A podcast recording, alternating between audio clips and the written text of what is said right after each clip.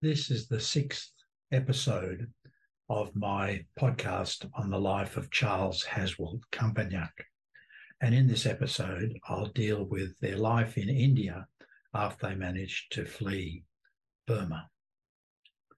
As you may remember from the last episode, they arrived in Assam. And Charles says, We were driven in buses from the airfield to Dibrugarh and accommodated in a cinema hall. The British planters had scoured the district to obtain provisions for us. What we most appreciated was that there were basins of cold water and soap and towels so that we could wash our faces before sitting down to eat a hot Irish stew. There were no beds in this hall, and the planters actually brought us pillows and mattresses off their own beds. We were indeed very grateful to these people who were perfect strangers to us and had gone to such trouble to welcome us to India. One of the first things I did after arriving in Calcutta was to write a letter to the Statesman thanking them, as well as the volunteers of the National Indian Congress who supplied us with food and refreshments on our long journey. The following day, we were moved from the cinema hall to make room for other evacuees who are arriving almost every hour we moved to a Roman Catholic church where we slept for about three nights. We were then taken to a launch which carried us down the Brahmaputra River to Tezpur. The trip took three days and three nights, and we had to sleep on deck, practically starved the whole time, as there was no restaurant or eating shop on board. At Tezpur, we stayed in a dak bungalow, which is apparently a traveller's rest house, which had barbed wire all round the compound. We were not allowed to speak to any Indians for fear that it might scare those if a full account of the disaster which had overtaken Burma, Burma became known. From Tezpur, we were taken by train, which had no doors or windows, rather like a tram car, for about 15 miles before we caught the mainline train to Calcutta. This involved a train journey of about two days and two nights. We were herded like animals into third class compartments, which only had wooden seats, and it was a real ordeal to push one's way through to the crowd to get to the lavatory. Some people had brought with them Burmese wooden sandals, and these were lent to anyone wanting to visit the lavatory. The only person able to wash on the way was my son Charles, used to climb out of the window when we stopped at a station and bathe under a pump on the platform. They then ended up in Calcutta, which they found rather unpleasant. Apparently, there was no water available, and so it was very difficult for them to keep clean. And in fact, Charles says, I took my son Charles to an Indian barber's and we had our hair cut and our head shampooed. I felt very ashamed when I saw the water coming off my head, as black as ink, and I explained to the barber that we were Burma refugees. I asked him if there's anywhere in Calcutta where we could have a bath. He told me that there were barbers in the Mohammedan quarter where for four anna you could get hot water in a small tub, which you would have to throw over yourself with a mug. I asked the Indian barber to direct a rickshaw man to this place, which he kindly did. But before proceeding there, Charles and I went to the new market and bought clean shirts and shorts and gym shoes, as by this time all our clothing was in rags and black as soot. So they got out of there as quickly as possible and got asked to be moved to Bangalore. Charles says, At Bangalore, we were fortunate in being able to rent a small house at a very low rent. We found that there were many shops in Bangalore which hired out furniture, and we were able to make ourselves fairly comfortable. Everything in Bangalore was rationed, and the ration food was of very poor quality, especially the rice, which is the staple food of people in the East. In Bangalore, we formed the Burma Refugee Association, of which Sir William Carr, an ex judge of the Burma High Court, was the president, and I was the vice president the association collected a considerable sum of money from evacuees all over India. And with this money, garments from both English and Burmese dress were made by the Burma evacuee women and sent to Red Cross for their distribution among people in Burma who'd been left behind. I tried to get employment in India in one of the evacuee camps, but without success.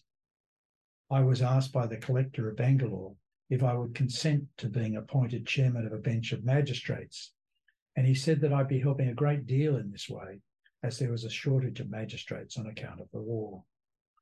This was purely an honorary post, and all I received was a travelling allowance. I was given first class powers, and a number of cases which were in arrears in the stipendiary magistrates court were sent to me for trial. On the bench with me was a Mohammedan, a Hindu, and an Indian Christian lady. I, I guess this shows the uh, the date this has been written in in so far as calling a, a Muslim a Mohammedan and a Hindu is H I N D O O. Anyway, Charles continues. The Mohammedan and Hindu were wealthy contractors and only sought the appointments to enhance their prestige. They often asked to be excused from attending court. I told them I couldn't mark them present unless they came to court and signed the register, but that if they wanted to leave early, they could do so, providing they sent a lunch for me and my lady colleague and also transport to take us home. This they willingly agreed to do. My lady colleague was a Mrs. David who had a BA degree. I found her very useful and she used to record the depositions at my dictation. I was rather glad that my other two colleagues did not sit regularly because they were prejudiced against an accused who, who was a Hindu or an accused who happened to be a Mohammedan, as the case may be. The Hindu colleague would whisper in my ear when there was a Mohammedan accused before the court.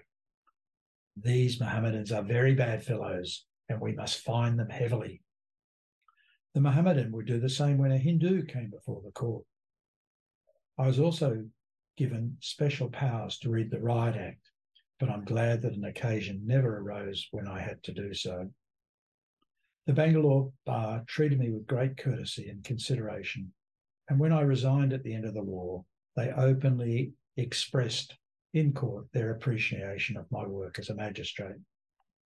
The Indian subordinate police in Bangalore were as corrupt as most police were throughout India and Burma. Every day, the police used to send up to the court cases in which young men and women were charged with riding bicycles at night without a light or with failing to stop at a halt sign. These unfortunate people were taken to the police station and either had to leave their bicycles at the police station and walk home or hand over 10 rupees to the guard writer. I came to learn of this practice when some of the accused said that they had no money to pay the fines inflicted by the court, but they had deposited 10 rupees at the police station.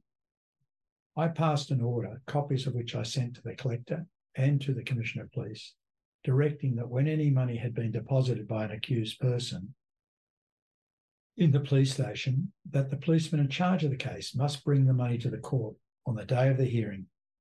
In one instance, this order was disobeyed, and I threatened to send the policeman concerned to prison for contempt of court. Charles goes on to explain that Bangalore was a cantonment town and had a resident who was very well laid out, and its suburbs were named after previous residents, e.g., Cookstown, Richardstown, Frasertown. It was in Bangalore that Sir Winston Churchill was stationed when he was a sub lieutenant. The barracks in which he resided was still standing when we were in Bangalore, and we met an old Indian who proudly told us that he had been Sir Winston's Batman. During the war, many thousands of soldiers of all nationalities American, African, English, and Indian crowded the streets. A number of Chinese restaurants sprang up all over the town, the proprietors of which were Chinese evacuees from Singapore. One of the largest of these restaurants was named the Winston Churchill Restaurant. Charles goes on to say, before the war, Bangalore used to be called the pensioners' paradise. A number of army men and civilians had settled there. They'd built their own houses, and the cost of living was so cheap that a man with a pension of about 25 to 30 pounds a month could live in comparative luxury. He could afford to have two or three servants and have a car with which he used to drive to the Bowring Institute, a very large club which had been given to the domiciled European and Anglo Indian community by Lord Bowring. These pensioners were very hard hit by the war. Domestic servants were no longer obtainable as they had found employment in factories and earned wages about 50 times higher than what they'd previously received. The cost of living went up by over 500%. And of course, petrol was rationed and could only be obtained at black market prices. One collector of Bangalore remarked that he thought it must be the most inhospitable place in the world. He said on every gate he saw large notices Beware of the dogs.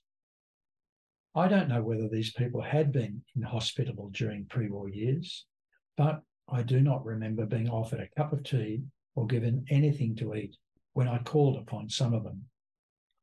They were very different from the people of Burma. In Burma, you were not allowed to leave a house until you'd had some refreshment. And if you went at meal times, you were asked to sit down and take pot luck. While in Bangalore, the government of Burma was in exile at Simla, and I was invited to go to Simla and take part in an Anglo Burman conference to consider what the future of the community was like to be when Burma was reoccupied by the British. So I'll finish this episode here. And in the next episode, I'll deal with what it was like in Burma after the reoccupation. Thank you for listening.